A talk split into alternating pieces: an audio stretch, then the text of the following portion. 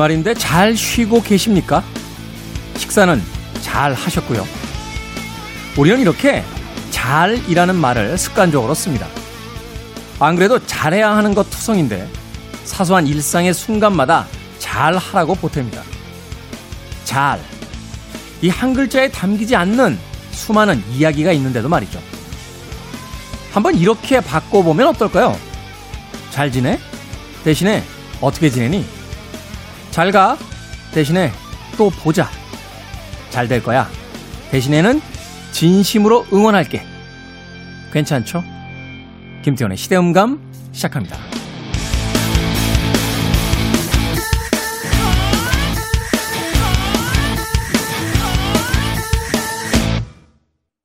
그래도 주말은 온다. 시대를 읽는 음악 감상회 시대음감 김태훈입니다. 우리나라 언어의 가장 놀라운 것 중에 하나는 어, 한 글자 혹은 한 단어로 모든 의미가 다 통한다는 게 아닐까 하는 생각이 듭니다. 예전에 그 코미디 영화에서도 그런 표현이 등장을 했었죠. 개배가 네가 뭐 그 시기 해야겠다. 뭐 이러면 이제 그 그 시기가 무엇이냐? 알겠습니다. 그 시기 하겠습니다. 그러면 이제 적국이 적국도 아니죠. 예, 다른 편이 이제 탐색을 하고 나서 묻습니다. 그 시기를 하겠답니다. 그 시기가 뭔데? 그 시기 있잖아. 라고 하는 식의. 다른 사람들은 알아듣지 못해도 한국 사람들이라면 거의 다 알아들을 수 있는 그런 거시기가 아닌가 하는 생각이 듭니다. 우린 참 표현을 아끼는 것 같아요. 언어의 놀라운 단어 하나를 가지고도 많은 것을 표현할 수 있는 그 단어의 놀라움. 언어의 놀라움이 있기 때문이기도 합니다만 한편으로는 조금 귀찮기도 하고 그저 대충 요즘 말로 영혼 없이 의례적으로 묻는 이야기로 점점 인사말들이 바뀌어가는 건 아닐까 하는 생각 해봅니다. SNS에 누군가의 생일이 뜨면 좋은 하루라고 하는 표현, 더 이상의 따뜻한 진심이 느껴지지 않고 그저 번거롭게만 계속해서 톡톡 울려대는 그 메시지에 말에 대한 실망을 담을 때도 있습니다. 그런 의미에서 사람들에게 이야기할 때 조금 더 사소하지만 조금 더 디테일하게 자세하게 물어보는 건 어떨까요? 오늘의 오프닝처럼 잘 지내 대신 어떻게 지내? 지난번에 한다고 했던 그 일은 잘 되고 있어? 라고 한 번쯤 더 물어봐 주는 거. 잘 가. 대신에, 음, 밤길인데 조심하고 도착하면 톡 줘. 라고 하는 또 다른 한마디. 잘 될 거야. 라고 이야기하기보단 응원한다. 결과가 어떻게 되든 넌 멋지게 그 일을 마무리할 거야. 라고 하는 또 한마디의 그 디테일한 표현들이 사람에 대한 나의 진심을 담아주지 않을까 하는 생각 해봅니다. 공작가 오늘 오프닝 잘 썼어. 음. 김태현의 시대음과 시대 이슈들 새로운 시선과 음악으로 풀어봅니다. 토요일과 일요일 오후 2시 5분, 밤 10시 5분 하루에 두 번 방송되고요. 팟캐스트로는 언제 어디서든 함께 하실 수 있습니다. 자, 오늘 첫 곡 비틀즈의 곡 준비했습니다.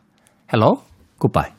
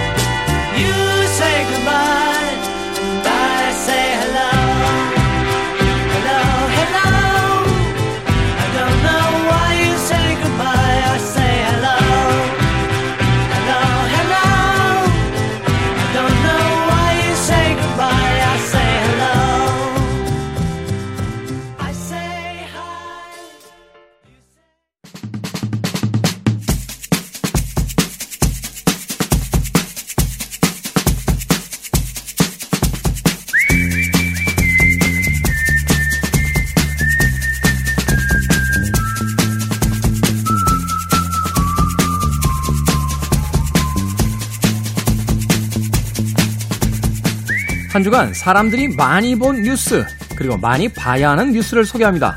Most and Must KBS 산업과학부 오규정 기자 나오셨습니다. 안녕하세요. 안녕하세요. 자, 참고로 지금 저희가 방송 녹음을 하고 있는 시점은 10월 29일 목요일 현재까지 나온 기사들과 상황을 바탕으로 진행되는 점 양해해 주시길 부탁드리겠습니다. 자, 한 주간에 많이 본 Most 뉴스 어떤 뉴스입니까? 네, 지난 10월 23일부터 29일까지 포털 사이트 네이버에서 가장 많이 본 뉴스 키워드를 모았습니다. 어, 우선은 이제 정은경 질병관리청장 이름이 등장을 했고요. 그리고 어, 지난주에 있었던 가장 핫한 뉴스였죠. 이건희 삼성전자 회장이 그 별세했다는 소식이 있었습니다. 음, 네. 네. 그리고 어, 옵티머스 펀드 사기 사건 관련한 그 새로운 소식들이 계속 나오고 있어서 옵티머스라는 키워드가 있었고요. 어, 일본이 후쿠시마 방사능 오염수를 바다에 방류를 한다는 발표를 하면서 여기에 대한 관심도도 높아서 오염수라는 키워드도 있었고 마지막으로 어, 한국 이름 유승준, 미국 이름 스티브 유씨 입국 허가 관련한 기사들도 있었습니다. 그리고 어 이게 방송 시점이어서 이게 키워드에 반영이 안 되긴 했지만 저희가 지금 방송하는 요 시점에는 사실 이명박 전 대통령과 관련한 그 소식이 지금 보도를 다 메우고 있는데요. 네. 예, 이명... 대법원에서 확정이 됐죠, 형 확정이? 네, 그렇습니다. 형. 예, 징역 17년형이 확정이 됐고요. 이 삼성에서 뇌물을 받은 혐의와 다스를 통해서 비자금 횡령한 혐의 등이 있어서 징역 17년형이 확정이 됐습니다. 음, 네.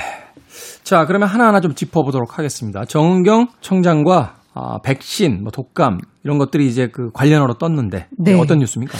독감 백신을 맞은 뒤에 숨졌다는 신고가 계속 잇따르고 있잖아요. 네. 질병관리청이 외부 전문가로 이렇게 구성된 전문위원회를 꾸려서요. 사망 사례들을 좀 분석을 했다고 합니다. 그래서 지금까지 그 역학조사와 부검 결과 등을 토대로 해서 사망자 46명의 인과성을 한번 검토를 해봤더니 백신 접종과 사망 간의 인과성이 매우 낮더라 네. 하는 네. 그런 발표를 한 겁니다. 그러면서 이제 신고가 이렇게 많아지는 데는 이 그동안 뭐 백신이 상온에 노출 된 그런 사고 이런 것들이 있었기 때문에 백신 안전성에 대한 불안감이 이미 높아진 상황이 좀 반영된 측면이 있다. 이렇게 밝혔는데요. 이게 저는 되게 놀랐던 게 그러면서 이제 지난해에 사망 사례도 같이 얘기를 했어요. 네. 지난해 독감 예방 접종 기간에 백신을 맞고 일주일 안에 그러니까 독감 백신을 접종을 하고 일주일 안에 숨진 만 65살 이상의 고령층이 1,500명 정도가 된다고 하더라고요. 와, 적은 숫자가 아니네요. 네. 그러니까 이게 시간상의 어떤 선후 관계가 있을 뿐이고 그 외에 인과성을 찾기는 좀 어렵더라라는 거죠. 올해 이제 이 백신과 독감에 대한 어떤 그 관심도가 올라가 있어서 그렇지 이게 특별하게 어떤 인과성이 없다. 쉽게 얘기해서 음. 이런 거죠. 버스 타고 집에 오신 분들 중에 사망자가 생겼다라고 해서 뭐 네. 어, 버스가 사망의 원인인 건 아니듯이 음, 음, 음. 사실은 이제 그 독감 백신과 사망의 직접적인 그 인과성이 없는데 사람들이 이제 독감과 백신에 대한 관심이 높다 보니까 어 혹시 독감 때문에 그런 거 아니야? 네. 백신 때문에 백신 그런 때문에, 거 아니야? 예. 뭐 이렇게 된다는 거죠. 네. 늦어도 11월 중순 전에는 맞으라는 권고를 계속 하고 있습니다. 네. 자 다음 뉴스. 네, 다음 뉴스는 이제 이건희 삼성전자 회장 별세와 관련한 소식인데요. 25일 새벽에 향년 78세 나이로 별세했습니다. 2014년에 급성 심근경색으로 쓰러진 지 6년 5개월 만에 사망을 하면서 이 언론에서 잇따라 공과 과, 에 대해서 좀 집중 조명을 했는데요. 우선 뭐 가장 많이 나왔던 뉴스는 공에 대해서는 반도체와 스마트폰 사업으로 전향을 하면서 네. 삼성을 네. 어, 글로벌 기업으로 성장을 시켰다라는 것이 가장 클 테고, 그리고 이제 과에 대해서는 지금 논란이 되고 있는 그 경영권 불법 승계 의혹. 네. 그 의혹의 이제 시작점이 되었던 인물이면서 또 검찰과 정치인 등의 좀 전방위적인 뇌물 공여를 했고 그래서 뿌리 깊은 정경 유착 구조를 만들어냈다는 점이 과로 지적될 수 있겠고요. 그리고 또 무노조 경영 원칙을 고수를 했잖아요. 음, 그게 유명했죠. 예, 노조 탄압으로 또 이어 졌고 그래서 이런 이제 공과 가에 대한 그 조명이 있었습니다. 그리고 이제 연관 단어로 이재용 부회장이 많이 언급이 됐어요. 네. 두 가지 이슈가 있는데 하나는 지금 이건희 회장이 보유하고 있는 삼성 관련한 주식이 18조 원 어치가 되고 상속세만 10조 정도 된다고 해요. 그래서 이제 앞으로의 지배 구조가 어떻게 될 것이냐라는 부분이 하나가 있고 그다음에 또 하나가 지금 재판 진행 중인 국정농단과 경영권 불법 승계 의혹 관련해서 이제 사법 리스크가 있기 때문에 네. 이거를 또 어떻게 풀어나갈 것이냐 하는 이슈가 있습니다. 네. 김학의 전 법무부 차관부터 시작해서 앞서 이야기 드렸던 저 이명박 전 대통령까지 지금 줄줄이 징역형이 나오고 있죠. 그렇죠. 그래서 사실 네. 이재용 어, 삼성 부회장 입장에서도 어, 좀 신경이 곤두서는 그런 시기가 아닌가 하는 생각이 듭니다. 자, 다음 뉴스. 네, 다음 키워드는 옵티머스고요. 연관 단어로는 감찰이 있었어요, 이번에. 어, 이게 1조 2천억 원 규모의 옵티머스 펀드 사기 사건 아마 다들 이제 많이 들어보셔서 아실 텐데 2018년 10월에 여기 펀드에 이제 천억 정도를 투자했던 전파진흥원이 이미 검찰에다가 수사 의뢰를 했었는데 네. 검찰이 그때 당시 불기소 처분을 했단 말이에요. 그리고 윤석열 검찰총장이 당시 중앙지검장이었고 그래서 이 전파진흥원이 수사 의뢰를 했음에도 불구하고 검찰이 무혐의 처분을 내린 거에 대해서 이 부실 수사가 아니냐는 논란이 이제 불거졌고 그래서 지난 27일에 추미애 법무부, 장, 법무부 장관이 법무부와 대검 감찰부의 합동 감찰을 벌이라고 지시를 했습니다. 음. 우선 이제 금융 사기 사건 같은 경우에는 계좌를 추적하는 게 가장 기본이죠. 기본적인 네, 그런 건데 이제 계좌 추적이 안 돼 있더라. 그리고 뭐 봐주기 수사나 뭐 이런 자, 거에 잠깐만요. 음. 경제사범인데 계좌 추적 안 했으면 수사를 안 했다는 얘기죠. 그래서 여기 이제 배경이 뭐냐? 이게 뭐 전직 검찰총장이라든지 뭐 봐주기 수사가 있었던 뭐 그런 이제 정황들이 뭐 유력 인사에 대해서 어떤 로비를 해서 사건이 무마된 것이 아니냐 이래서 이제 감찰을 한번 그 진상 조사를 해보라는 지시를 한 거죠. 그러니까요. 이렇게 네. 큰 사건인데 전혀 당시에는 뭐 화제도 안 되고 어, 그렇죠? 뭐 수사의 어떤 방향도 기본적으로 이제 경제 사범 또 경제 이 범죄에 대한 부분이 들어오면 일단 계좌부터 열어놓고 그쵸. 보는 것이 이제 네, 기본인데 네, 네. 그런 수사도 없었다는 거. 좀, 좀 투명하게 공개 좀 됐으면 하는 생각이 듭니다. 그리고 제일 약간 그 분노가 생기는 지점은 전파진흥원이 수사를 했던 그 시점에 옵티머스 운용사가 자금난이 좀 악화가 되면서 그때부터 본격적인 그 불법, 불법 행위가 시작이 된 네, 거죠. 네, 이루어졌기 때문에 이때 수사가 잘 됐다면 선의의 피해자들이 나오지 않을 수도 있었던 그렇죠. 시점이었는데. 예. 그렇습니다. 자, 다음 뉴스. 일본. 아, 일본. 일본 어디 이민 좀 갔으면 좋겠어요. 좀. 네, 일본이 후쿠시마 원전 오염수를 해양에 이제 방출하겠다고 했던 시점이 원래는 10월 말이었어요. 네. 근데 요거를 이제 일본 언론에 따르면 11월로 연기를 했다라는 그 정부의 발표가 있었다고 합니다. 음. 근데 그 배경에는 지금 스가 내각이 지지율이 60%대에서 지금 50% 초반대로 좀 지지율이 떨어졌다고 해요. 사실은 60% 50%도 참 난 납득이 안 가요. 네, 되게 높은 지지율이죠. 아베 정권이 그렇게 그 지지율이 떨어졌다가 그냥 아베 정권한테서 바톤만 받은 거잖아요. 그렇죠. 아무것도 한 게 없고. 근데 갑자기 또 치솟았단 말이에요. 네. 이걸 어떻게 이해를 해야 될지. 네. 네. 그런데 이제 일본 정부가 국민 여론 조사를 했는데 안전성에 대한 우려가 절반을 넘었고 일본 내에서도 그리고 이 정부가 의사결정하는 과정에 대한 문제 제기도 한 3분의 1 정도가 있었고요. 그리고 특히나 지금 후쿠시마의 어부들이 강하게 반대를 하고 있다고 합니다. 일본 어민들은 더 신경이 생존에 관한 문제가 그쵸. 걸려 있어서 자국에도 전혀 도움이 안 된다라는 거죠. 28일부터요, 방송 나가는 시점까지 서울에서 한일 외교당국 국장급 회의가 진행이 되고 있거든요. 네. 그래서 아무래도 이 오염수 방류 문제에 대해서도 의견 교류가 있지 않을까 싶습니다. 다음 뉴스. 네, 다음 뉴스는 어, 온라인에서 정말 핫한 키워드입니다. 유승준 씨, 스티브 유 씨 소식인데요. 연관 단어로 강경화 외교부 장관이 있어요. 어, 2002년에 입국 금지를 당한 이후에 18년이 지금 지났잖아요. 네. 그런데 국감장에서 최근에 다시 소환이 됐습니다. 외교부 병무청 국감 때 잇따라 이제 스티브 유 씨의 입국을 앞으로도 불허하겠다 이런 방침이 나온 건데요. 13일에 병무청장 그 국정감사 되게 화제가 됐어요. 네. 유승준 씨 입국 불허에 대한 입장을 야당 의원이 물어봤는데 이제 유승준이라는 용어를 우선 쓰고 싶지 않다. 스티브유라고 생각하고 있다. 이렇게 단호하게 불어 방침을 밝혀서 화제가 됐습니다. 약간 미디어용으로 하신 것 같아요. 네, 그리고 26일에도 강경화 장관이 앞으로도 외교부는 비자 발급을 허용하지 않겠다 이런 입장을 밝혔는데 그 다음 날 27일에 이 스티브 유 씨가 자신의 인스타그램을 통해서 강경화 장관에게 편지를 썼어요. 음. 내용을 보면은 이제 주된 내용은 이거는 인권 침해다 이런 주장인데 나는 잊혀져도 한참 잊혀진 중년 아저씨에 불과하고 대한민국의 안보와 질서 유지를 해칠 우려가 있는 사람이 아니다. 그리고 이제 병역 의무를 파기해서 대중들한테 실망과 배신감을 안겨주고 이건 뭐 비겁한 행동은 맞지만 법을 어기진 않은 거 아니냐. 이런 주장을 했습니다. 맞는 이야기일 수도 있고요. 예, 근데 단기 체류처럼 이렇게 여행처럼은 올 수 있다며요. 두 가지 방법인데요. 하나는 지금 F4 비자를 신청을 하고 있어요. 경제 활동을 할 수 있는. 그러니까 일을 하겠다는 음, 거잖아요. 음. 한국에 와서. 그런데 네. 이제 그거는 영사관에서 이제 재량으로 판단을 해서 비자 발급을 안 해주고 있는 상황인 거고, 그리고 이제 무비자로 90일 동안 체류가 가능하잖아요. 네. 그런데 한국으로 들어오더라도 병무청 심사에서 걸려져서 입국 금지가 지금 올라 있는 상황이기 때문에 아, 그렇죠. 우리나라 병무청이 그러니까 공항을 넘지는 못한다. 이거죠. 아, 네. 그렇군요.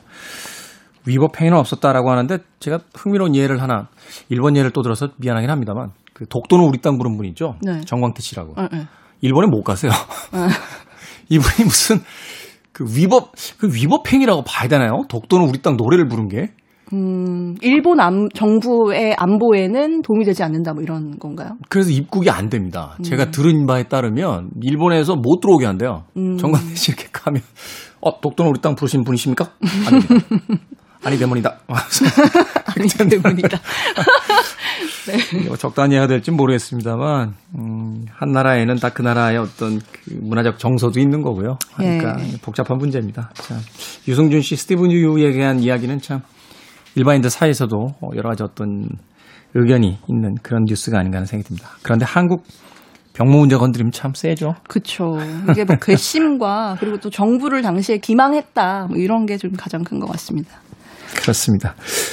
자 이번 주에 Must 뉴스 놓치면 안 될 뉴스 어떤 뉴스입니까? 네, 이번 주 Must 뉴스는 KBS의 기사는 아닌데요. 네. 제가 좀 관심을 갖고 본 뉴스입니다. 어, 제목이 누구를 위한 과징금인가? 하는 뉴스인데요. 네. 이게 이제 MBC 보도입니다. 근데 제가 이제 4년 전에 취재를 했던 건과 다 있어서 좀 얘기를 해보고 싶은데요. 어, 작년에 공정위가 롯데마트에 대해서 이 납품업체의 불공정 거래를 일삼고 손해를 끼친 것에 대해서 과징금 400억 원 정도를 부과를 한 적이 있었어요. 네. 그로부터 한 4년 전에 한 삼겹살 납품업체 대표가 롯데마트가 납품 단가를 후려치고 또 행사를 할 때 행사 직원 인건비를 대게 하고 마케팅비 부담까지 시키고 이런 사실을 좀 고발을 하면서 이 롯데마트의 갑질이 좀 드러나게 된 거거든요. 음, 네. 말하자면 일종의 공익 제보를 한 거예요. 저도 당시에 이때 요거 취재를 했었는데 그러고 나서 공정위 과징금이 나온 다음에 회사 대표님이 되게 좋아하셨거든요. 그러니까 음. 내가 공익 제보를 해서 뭔가 그래도 변화를 가져왔다. 근데 이제 문제는 공정위 과징금 제재 롯데마트가 불복을 해서 행정소송을 제기를 했어요. 근데 공정위 조사에만 지금 한 4년 정도가 걸렸는데 얼마요? 4년이요. 4년이요? 예. 조사를 하는데 그렇게 오래 걸린단 말입니까? 그렇죠. 처음 고발을 한 시점 이후로 계속 시간을 끌면서 처음에 이제 과징금 규모도 원래 한 4천억 원 정도 규모로 알려졌는데 한 10분의 1 정도 수준으로 낮아졌어요. 근데 이제 문제는 또 행정 소송을 하게 되면 한 4년, 3, 4년 정도가 더 걸릴 것으로 지금 예상이 되거든요. 재판 받고 막 이러는데. 네. 그러면 이제 이 업체는 공정위 결정을 근거로 해서 민사 소송을 해서 손해배상을 받아야 그래도 좀 도움이 될 텐데. 그러니까 그렇죠. 공익 제보를 한 번 했다가 지금 8년 동안 일도 제대로 못 하고 계속 이 롯데마트 소송건과 관련해서만 불려다니면서. 그쵸. 그런 상황입니다. 이게 외국도 이렇습니까? 기업하고 그 분쟁이 벌어졌을 때? 근데 미국 같은 경우는 이제 저도 찾아보니까 기업이 불공정 행위를 했을 때 국가가 피해자를 대신해서 소송을 대신 제기해서 그 돈을 받아주는 그런 제도가 있다고 하더라고요. 과징금은 국고로 기속되는 거고 피해자한테 쓰이는 돈은 아니거든요. 그래서 피해자는 피해 보상액이 나와야지 과징금이 아무 상관이 없는 거죠, 사실. 네. 정의를 실현하는 것밖에는 뭐 없는 거죠. 그러니까 이제 그거를 피해자를 위해서 쓰, 쓰도록 하는 그런 이제 법안 같은 것들이 제출이 돼 있는데 국회에서 통과가 안 되고 있는 상황입니다. 음. 기업 관련 법안은 국회만 가면 통과가 잘 안 되더라고요. 야, 이거 뭐, 그러면은 소송 제기한 사람이 뭐 4년, 8년 시, 시간이 가야 되면 담당자들 다 퇴사할 수 있는 기간이고 그렇죠. 또 소 제기한 사람이 일신상에 어떤 변화도 올 수 있는 그렇죠. 아파트 재개발도 아니고 이게 너무하는 거 아닙니까? 그리고 뭘 4년간 조사하죠? 야, 이건 참. 한 주간의 Most and Must 뉴스 산업과학부 오기정 기자와 함께 했습니다. 고맙습니다. 감사합니다.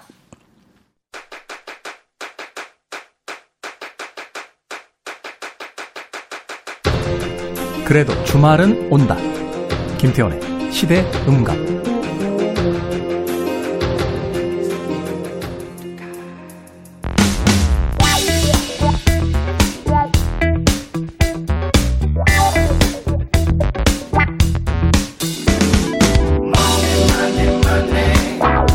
주식 시장에 처음 등장한 단어가 있어서 화제입니다. 그 단어는 환불입니다. 환불. 주식 산 지 아직 하루밖에 안 됐으니까 당연히 환불 되겠죠? 지금 직접 환불하려고 증권사에 한바탕 하러 가는 중입니다. 그 밖에도요, 실제로 주식을 사려던 건 아니었는데, 고양이가 잘못 눌렀으니 취소를 해달라 하는 절절한 사연까지 나오고 있다고 합니다. 자, 우리 이제는 감각을 키워야 합니다. 돈의 감각. 경제 유튜브 100만을 눈앞에 둔 크리에이터계의 슈퍼스타 슈카월드 슈카 나오셨습니다. 안녕하세요. 안녕하세요. 몇 만입니까 지금? 아, 제 구독자요? 네. 뭐, 무슨 얘기를 들으시는 거지? 환불 얘기에 집중하고 있어서, 얼마에 환불했냐지 얘기 들어서. 환불 됩니까? 아, 주식은 환불이 되죠. 근데 문제는 산 가격을 보장해서 환불하는 게 아니라, 네. 그 해당 시가로 환불하기 때문에 그러니까 아 요즘 같이 또 주식이 좀 빠질 때는 정말 가슴이 아픕니다. 그러니까 이분들은 이런 거잖아요. 아니 내가 산 지 반나절도 안 됐는데 옷도 3일이나 일주일 안에는 정상가로 환불 되는데 왜 안 되는 거예요? 막 이렇게 나오는 거잖아요. 그러니까 이게 주식 시장이 아무래도 최근에 처음 들어오신 분들이 많다 보니까 이 주식 가격이 움직이면은 마음이 막 떨리는 거죠. 마음이 음. 아프고 음. 그래서 이제 환불 같은 거를 뭐 검색을 해본다든지 실제 그러는데 요즘 주식시장을 보면 너무 가슴이 아픕니다. 이게 무슨 동네에서 짜장면 내기하는 장기판도 아니고 이게 아니 근데 이 주식의 기본적인 어떤 룰도 모르는 분들이 계좌를 개설해서 어 거래를 할 수 있다. 이것도 사실 조금 문제 아닙니까?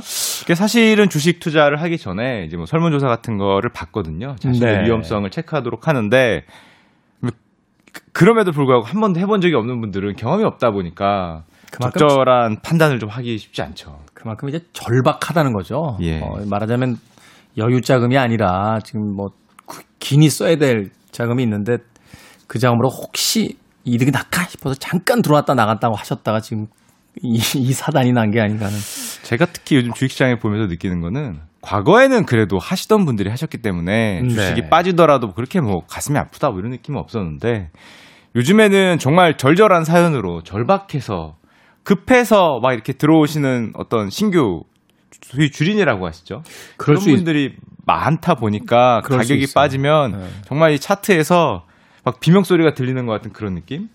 그러니까 말하자면 뭐 전세 만기일 돌아오는데 집주인이 또 올려달라고 하고 이러면 네. 이제 그 여유자금이 없으니까 혹시 이제 짧은 기간 내에 그게 회복이 될까 싶어서 은행에서 이제 융자 받으셔서 들어왔다가 마이너스가 난다든지 뭐 이런 경우들이 굉장히 많은 것 같아요. 과거에 비해서 사연이 조금 안타깝고 안 하던 분이 또 했다 보니까 아 괜히 했다라는 후회 그 자괴감 이런 게 요즘 정말 많이 좀 들어하시는 것 같더라고요. 그러니까요. 아 참. 자, 김태훈의 시대음감. 오늘 돈의 감각 어떤 이야기 나눠봅니까?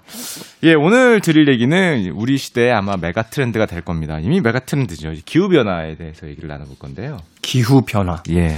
그 극단적인 과학자들은 10년 안에 그 탄소 배출량 그 0으로 못 돌리면 어, 지구 끝났다 뭐 이렇게 이야기하시는 분들도 있어요. 어, 극단적이진 않습니다. 요즘에 과학자들이 말하는 걸 보면은 어떤 점까지 도달을 하면은 지구 기온이 이제 다시는 지구 기후가 다시는 돌아올 수 없는 점이 있다.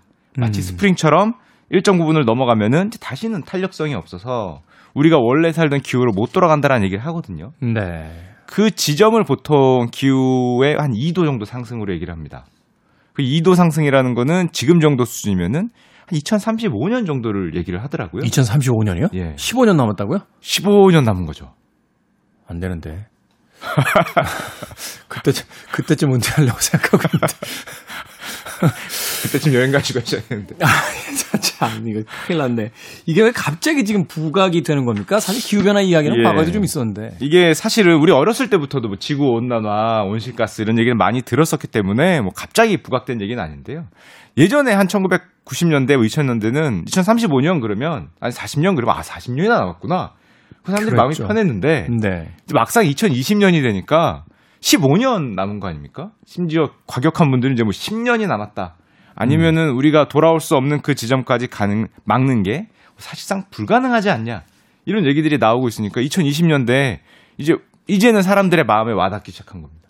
음. 그래서 우리 주식 시장을 보더라도 갑자기 뜬금없이 전기차 얘기가 뭐 많이 나오고 그러니까요. 무슨 뭐 뉴딜에서도 뭐 친환경 에너지, 뭐 풍력 발전 이런 얘기들이 계속 나오는 게 이런 어떤 전기차가 가솔린 차나 내연 기관에 비해서 뭐 성능이 우수하다든지 뭐 가격이 싸다든지 그래서 뜨는 건 아니거든요. 그렇죠. 그래 뜨는 건 아니지만 기후 변화라는 어떤 커다란 변화가 정말 눈앞에 와 있으니까 이제는 이산화탄소 절감을 정말 과격할 정도로 멈춰야 되는 브레이크를 아주 세게 밟아야 되는 지점이 눈앞에 와 있는 거죠. 그렇죠. 우리가 이렇게 자동차를 몰고 달리다가 저 앞에 이제 공사를 하고 있다거나 고장난 차가 서, 있, 서 있는 걸 멀리서부터 발견하면 천천히 브레이크를 밟아도 되는데 모퉁이를 탁 돌았는데 갑자기 저 앞에서 그 자동차들이 일제히 정지하고 있는 걸 발견하면 그 브레이크를 밟아야 되잖아요. 맞습니다. 지금 딱 그 시점인 거잖아요.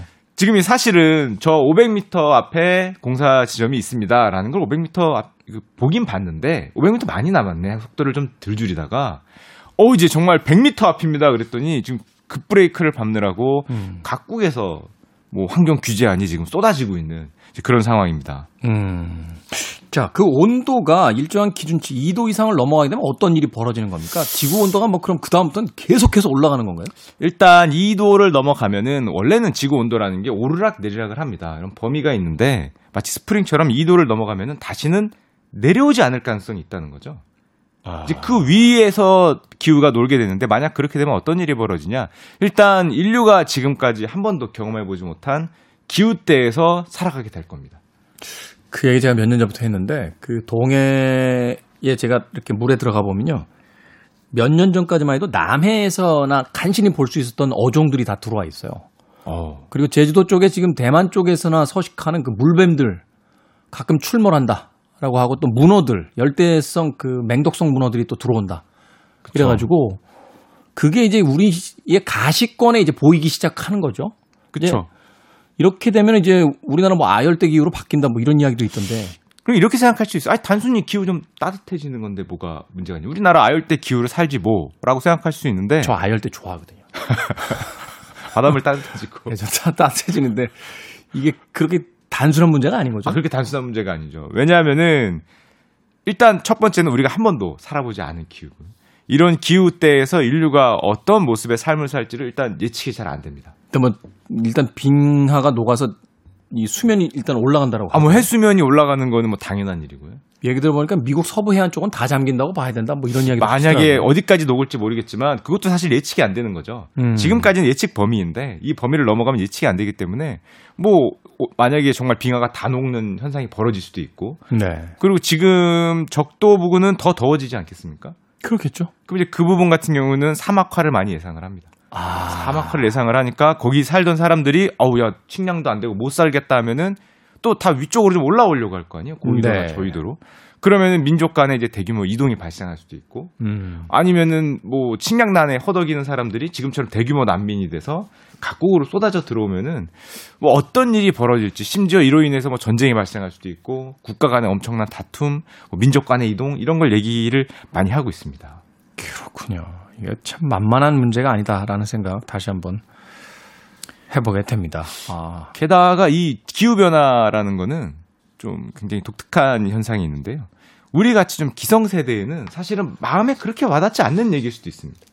뭐 40대, 50대, 60대면은 아 앞으로 뭐 15년 뒤에나 뭐 접근을 가능하고 그 다음부터도 뭐 30년, 50년에 걸쳐서 영향을 미치지 않겠습니까?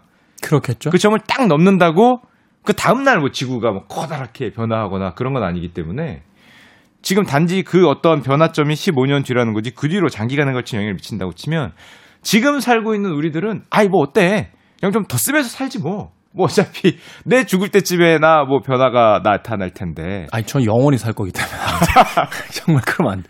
저는 열심히 저축하고 있어요. 어 저 이렇게 뇌 이렇게 전뇌라고 하죠. SF에서 나오는 거. 아, 옮겨가지고 전 인조인간으로 영원히 살 거예요. 아 매트릭스 내에서. 그러니까 아 이거 문제 심각하네요. 이제 그러다 보니까 지금 당장 사실은 법을 만들거나 규제안을 만들 수 있는 힘을 가진 사람들은 기성세대인데 그렇죠. 기성세대들은 마음이 급하지 않은 거죠. 자기들은 이제 어느 정도 다 살았다. 다 살고. 또 그리고 우리의 어떤 생애는 그런 위기가 와봐야 별로 영향이 없다. 아, 그쵸. 뭐, 뭐, 2도 좀 오르면 어때? 따뜻하게 살지 뭐. 뭐, 이렇게 생각을 하니까. 그리고 지금처럼 뭐, 풍족하게 쓰는 대량 소비 시대지 않습니까? 네. 이 시대를 충분히 누리다, 뭐, 돌아가겠, 뭐, 뭐, 죽겠다, 뭐 이런 생각을 하다 보니까 가장 큰 피해를 입는 거는 지금 사실 젊은이들이거든요. 굉장히 아직 어린 친구들. 어떻게 보면 학생들. 그래서 유럽에서 보면은 요즘에 기후 변화 이 시위나 데모할 때 이상하게 학생들이 많이 나와 있는 걸 보실 수 있을 겁니다. 얼마 전에 어린 소녀가 한번 그 연설했잖아요. 당신들 기성세대를 똑똑히 기억하겠다라고 이야기하는 그 장면이 굉장히 충격적이었어요. 유명한 소녀죠. 예. 네. 그리고 나서 생각해 보니까 예전에 그 꽤 오래 전에 홍콩에 갔을 때 그 홍콩 사람들이 그 얘기를 하더라고요. 그러니까 어 영국하고 이제 아편 전쟁인가요? 하고 나서 이제 그 100년 동안 홍콩 조차했죠. 그 조차했잖아요. 예. 네. 그때 100년이 오겠어? 라고 생각했다는 거예요.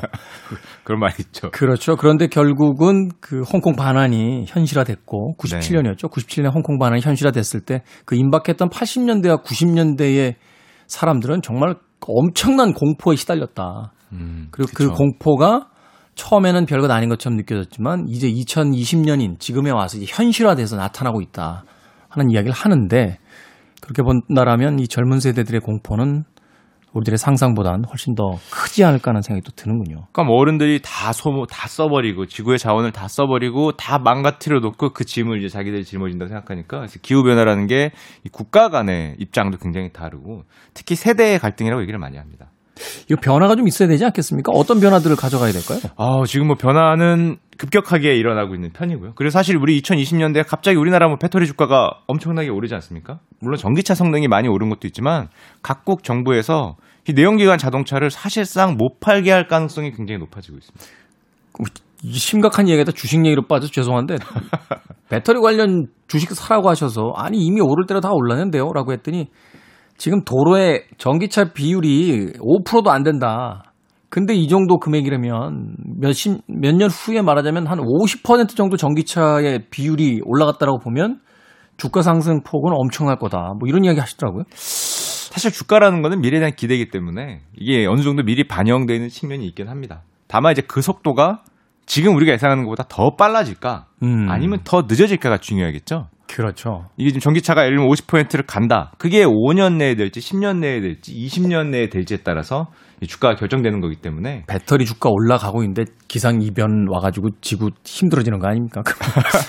주식값 올라야 별로 필요가 없을 것 같은데 지금 문제는 주식 오르는 주식을 사는 게 문제가 아니라 이거 변화를 지금 주도하려면 아, 어떻게 해야 되느냐? 그렇죠. 지금 아마 몸으로 아직 못 느끼실 텐데요. 아마 2030년쯤 되면은 우리나라뿐만 아니라 유럽도 그렇고 중국도 그렇고 지금 가솔린 자동차가 판매가 거의 불가능할 가능성이 높습니다. 음, 한 10년, 10여 년 정도 남은 거죠. 길어야. 아, 진짜 얼마 안 남은 거예요. 네. 지금 보면은 밖에는 전부 다 지금 가솔린 자동차잖아요. 경유차든지. 사실 이제 한국, 일본, 독일 이렇게 미국까지 그 엔진을 생산하는 소위 네. 이제 자동차가 국가의 주력 산업인 나라를 빼면 아예 자동차 산업이 없는 나라들 가보면 다 전기차예요. 지금 오. 유럽도 그렇고 제가 앞서도 홍콩 이야기 했었는데 꽤 오래전에 홍콩 갔을 때 길에서 못 보던 차들이 그 도로를 꽉 채우고 있어서 이게 뭐지? 하고 쳐다봤더니 다 전기차더라고요. 중국 같은 경우나 유럽 같은 경우가 지금 가장 좀 마음이 급하죠. 특히 중국 같은 음. 경우는 이산화탄소 최대 발생국이기 때문에 아마 그걸 줄이지 못하면은 국제적인 압력을 굉장히 많이 받게 될 겁니다. 압력도 받고 중국도 자동차 산업을 통해서 뭔가 좀 수출도 하고 해, 보려고 하는 건데 철진한 그 내연기관 자동차 만들면 그 사겠어요? 해외에서? 네, 그런 것도 좀 작용을 좀 순자경으로 좀 해주면 좋겠다라는 또 생각을 해보게 됩니다. 이미 내연기관 자동차 같은 경우는 이제 엔진들의 개발은 사실상 추가로 하지 않겠다라고 선언하는 회사들이 자동차 메이커들이 네. 이미 거의 대부분이고 우리나라 현대차도 마찬가지고 뭐 폭스바겐도 마찬가지고 내연기관 자동차는 로드맵이 있습니다. 몇 년도까지만 팔고 아니면 엔진 같은 경우에 개발이 사실상 끝났다. 더 이상 음. 개발을 하지 않겠다. 개발을 해봐야 정부가 정책적으로 판매를 막을 가능성이 높기 때문에 이제는 뭐 살기 위해서 전기차로 갈 수밖에 없는 거죠. 그러고 보니까 최근에 나오는 자동차들 보면 엔진은 기존에 있던 엔진에다가 이렇게 여러 가지 옵션만 바꿔가지고 그 신차라고 이렇게 발표하는 경우들이 꽤 많이 늘어났어요. 그만큼 엔진 기술에 대해서는 이제 더 이상 투자를 많이 안 하고 있다 이렇게 볼 수 있겠네요. 뭐 내연기관에 대해서는 더 음. 이상 음. 투자를 뭐 여기서 본격적으로 해봐야 사실상 한계가 있는 거니까 뭐 2030년, 35년에 내연기관 판매를 아예 금지하거나 자동차 한 대 판매할 때마다 무슨 벌금을 막 수천만 원씩 매길 수가 있거든요. 음, 네. 그렇게 되면은 경제성이 전혀 없기 때문에 어떻게든 친환경 차로 갈 수밖에 없는 그런 상황에 놓여 있는 거죠. 지금 슈카 전석재 씨 이야기 들으니까 미래 예측이라는 것이 얼마나 부질없나 하는 것을 다시 한번 생각해 보게 되는 게 저희 어릴 때는요, 어, 석유가 얼마 안 남았다. 한 20년, 30년 쓰면은 석유가 다 동이 난다. 그래서 우리가 석유를 아껴 써야 된다. 그런 이야기를 했는데 석유의 지금 생산량은 점점 더 늘고 있고 이미 그로부터 20년, 30년은 훌쩍 지나갔는데 이제는 석유가 있어도 음. 엔진이 필요가 없는 이런 시대로 이제 바뀐다 이런 거잖아요, 지금. 그렇죠. 저희 어렸을 때 말씀하신 대로 20년, 30년이었는데 지금은 더 늘었습니다. 뭐 30년, 40년, 50년을 얘기하거든요. 아니 자원이 고갈이 된게더 늘었어요? 점점 늘고 있습니다. 어떻게 그런 일이 벌어지죠? 지금 기술이 발달하니까 예전에는 접근 못하던 적을 접근한다든지 특히 대표적인 아... 게 미국의 셰일가스 혁명. 그러네. 더 깊게 파들어갈 수 있으니까 이제 매장량이 확인이 안 됐던 곳에서도 막 쏟아져 나오니까 바닷속에서도 심지어 캐고. 아. 뭐 돌을 깨 부순 다음에 그 안에 있는 가스를 채집하고 뭐 이런 식으로 하다 보니까 지금은 더 늘어나고 있습니다. 오히려 탐사를 안 할 정도예요. 너무 많아서. 그러네요. 그러네. 사실은 과거에는 이제 석유가 매장량이 끝났기 때문에 뭐 이런 막 오시한 얘기 했는데 이제는 석유는 늘어나는데 석유를 사용할 화학 기관들, 그러니까 내연 기관들은 그쵸.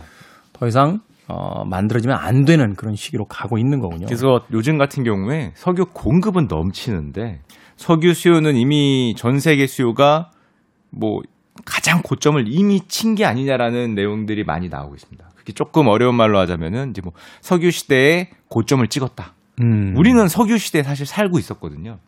그렇죠. 사실 19세기의 어떤 그 산업혁명의 이제 본격화된 시기부터 보면 그때는 석유의 시대라고 봐야죠. 석탄과 석유의 시대. 뭐 지금까지도 사실은 거의 한 100년에서 200년은 그러니까요. 석탄과 석유 대량 소비의 시대를 우리가 살고 있었는데 이게 과연 지금 100m 정도밖에 눈앞에 남아있지 않은 시대에서 계속 이 과속 페달을 밟다 보면 충돌하게 생겼으니까 이 시대에 종원이 오는 게 아니냐. 물론 뭐 석유를 아예 안 쓰는 건 아니고 쓰긴 쓸 텐데 네. 굉장히 급격하게 감축을 해야 되는 거죠. 수요를 굉장히 급격하게 줄여야 되는 상황이기 때문에 석유 시대에 뭐 정말 좀 어려움, 좀 뭐 극단적인 표현으로는 뭐 이런 말까지도 나오고 있습니다. 그러네요. 야, 이게 참 세상이 어떻게 어디로 흘러가는지 한번 우리가 현실적으로 생각을 해보면 음 이제 내연기관 휘발유를 쓰는 내연기관 뭐 디젤도 마찬가지입니다만 10년 정도 있으면 이제 규제가 엄청나게 강해질 거다라고 생각을 해보면 예. 자동차 회사 입장에서는 이제 대개 3년에서 4년 단위로 이제 신차들 이렇게 만들어내니까 네. 모델 체인지가 두 번에서 세 번이면 거의 석유차는 끝났다 이렇게 봐야 되는 거군요. 새로운 개발을 하기가 힘든 거죠. 그죠? 그러면 그 일반 소비자 입장에서는 차를 한번 사면은 그래도 한 3년에서 5년은 타니까 앞으로 우리가 타고 있는 차를 한 번에서 두 번 정도 바꾸면 더 이상은 이제 내연기관 차를 탈 수가 없는 그런 이제 시대로 본격적으로 진입한다. 이제 뭐 방 강제로 뭐 선택의 여지가 없는 상황이 올 가능성이 굉장히 높고요. 이제 아무래도 전기차나 친환경 차로 바뀌는 초기다 보니까 요즘 같은 경우에 친환경 차에 정부가 보조금을 주지 않습니까? 네. 그게 이제 친환경 차하고 내연기관의 가격 차이를 줄이기 위해서인데 보조금만 줘서는 그 가격 차이가 잘 안 주니까 아마 유럽 연합 같은 경우는 가장 앞서 있는 곳인데요. 내년도부터 가솔린 자동차에 벌금을 물릴 가능성이 높습니다. 벌금을 물린다. 벌금을 물려서 가격 차이를 줄이겠다는 거죠. 친환경 친환경 차에 보조금을 줘서 가격을 낮추는 것만으로 안 되니까 내연기관 너희를 타는 애들은 이산화탄소를 많이 발생하니까 한 대 팔 때마다 지금 뭐, 뭐 700만 원, 800만 원 얘기가 나오고 있습니다.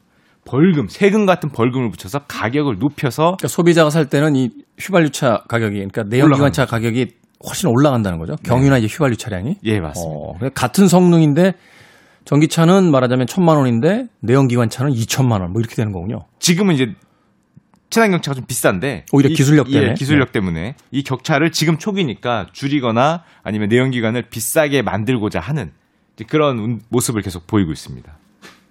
이제 포뮬러 원 경주 못 보나요? 전기차로 하지 않을까요? 전기차로. 아니면 요즘은 온라인 시대다 보니까 뭐 우리 흔히 카트라이더 같은 걸로 모여서 온라인으로 포뮬러 F1 할 시기도 오지 않을까. 100만 100만 구독자를 가지신 분이 그, 그, 그, 그런 얘기를 해주면 어떡해요. 충분히 가능성이 않을까 생각을 하고 이 얘기를 조금 더 드리면은 과거에 이런 얘기를 한 적이 있습니다. 그 사우디 석유 장관의 아주 유명한 말인데요. 석기 시대가 없어진 게 돌이 부족해서 없어진 게 아니다. 그 다음 아 그러네요. 석기 시대가 돌을 다 써서 석기 시대가 사라진 게 아니잖아요.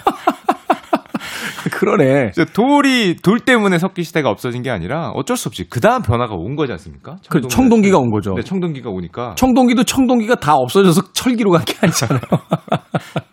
마치 그렇듯이 우리 석유 시대도 과거에는 석유가 부족해서 석유가 고갈돼서 석유 시대가 끝나고 다음 시대가 올 걸로 생각을 했는데 그렇게 교육을 받았는데 지나고 보니까 석유가 부족해서가 아니라 오히려 다른 이유 때문에 석유 시대의 종말이 석유 시대의 끝이 아니면 다음 시대가 오고 있는 게 아니냐. 기술의, 그런 얘기를 하고 있습니다. 기술의 발전이 다음 시대를 견인했던 것이지 자원의 고갈이 다음 시대를 강제적으로 끌고 온 것이 아니다. 예. 그러니까 석유가 아무리 지금 넘쳐나고 있다고 할지라도 석유 시대가 끝날 테니 석유 다음 시대를 준비를 미리 해야 된다라고 이야기하고 있다는 거고요. 예, 맞습니다. 여기서 이제 이 코너의 정체성을 좀 보여주셔야죠. 어디가 유망합니까? 일단 근데 주식이라는 거는 네. 잘 생각해 보시면은 이런 예측은 누구나 하거든요. 주식의 가격을 결정하는 가장 큰 것 중에 하나가 사실은 이게 언제냐는 겁니다. 언제? 이게 가장 어려운 거거든요. 그렇죠. 사실 저도 이제 딱 한 번 그 주식 했다가 안 하게 된 이유가 아, 누구 말 맞다나 남들은 무릎에서 사서 어깨에서 판다는데 저는 후광에서 사가지고 발목에서 팔았어요. 그래서 아 이거 이거 나하고 안 맞는. 근데 그 주식 제가 샀던 그 주식이 되게 좋은 회사의 좋은 주식이거든요. 네. 그러니까 이제 제가 타이밍을 잘못 잡은 거지 그 회사에 문제가 있었던 건 아니란 거예요. 네. 그렇죠. 우리가 보통 주식을 살 때 이렇게 말씀하신 거 보면은 굉장히 긴 비전. 이 회사가 얼마나 꿈이 큰지 알아? 야, 이 회사의 비전을 봐. 그럼 되게 5년, 10년의 비전을 얘기해요. 근데 그리고 산 다음에 5분, 10분 뒤에 마음이 바뀝니다. 가격이 움직이면. 그러니까. 쫄깃쫄깃하거든요. 아침에 열어보면. 그래서 이 주식이라는 거를 접근할 때는 내가 이 회사를 왜 샀는지를, 물론 단기적인 어떤 가격의 변화, 그걸 위해 샀다면은 뭐 철저하게 거기에 맞추는 게 맞겠지만 내가 생각하기에 뭐 내연기관의 시대 끝났어. 뭐 친환경 차의 시대가 올 거야. 그 당장 내일 오는 건 아니지 않습니까? 네. 이게 뭐 5년 뒤에 올지 뭐 10년 뒤에 올지 과학자들 말대로 2035년 갈지는 모르는 굉장히 긴 변화이기 때문에 이 너무 이 주식의 주가와 연결을 시키려면은 호흡이 굉장히 길어야 되는 그런 좀 음. 문제점이 있습니다. 그렇군요. 사실은 언제를 맞추느냐가 굉장히 힘들다고 할 수 있죠. 유망 종목은 뭐 어떤 숨겨진 유망 종목이라는 건 의미가 없는 거고 그런 게 없잖아요. 다 공개돼 있는 거죠. 어떤 종목이 유망하다는 걸. 근데 그걸 언제 사서 언제 파느냐가 제일 중요하다라고. 자, 오늘 돈의 감각 슈카월드의 슈카 전석재 씨와 함께 이야기 나눠봤습니다. 고맙습니다.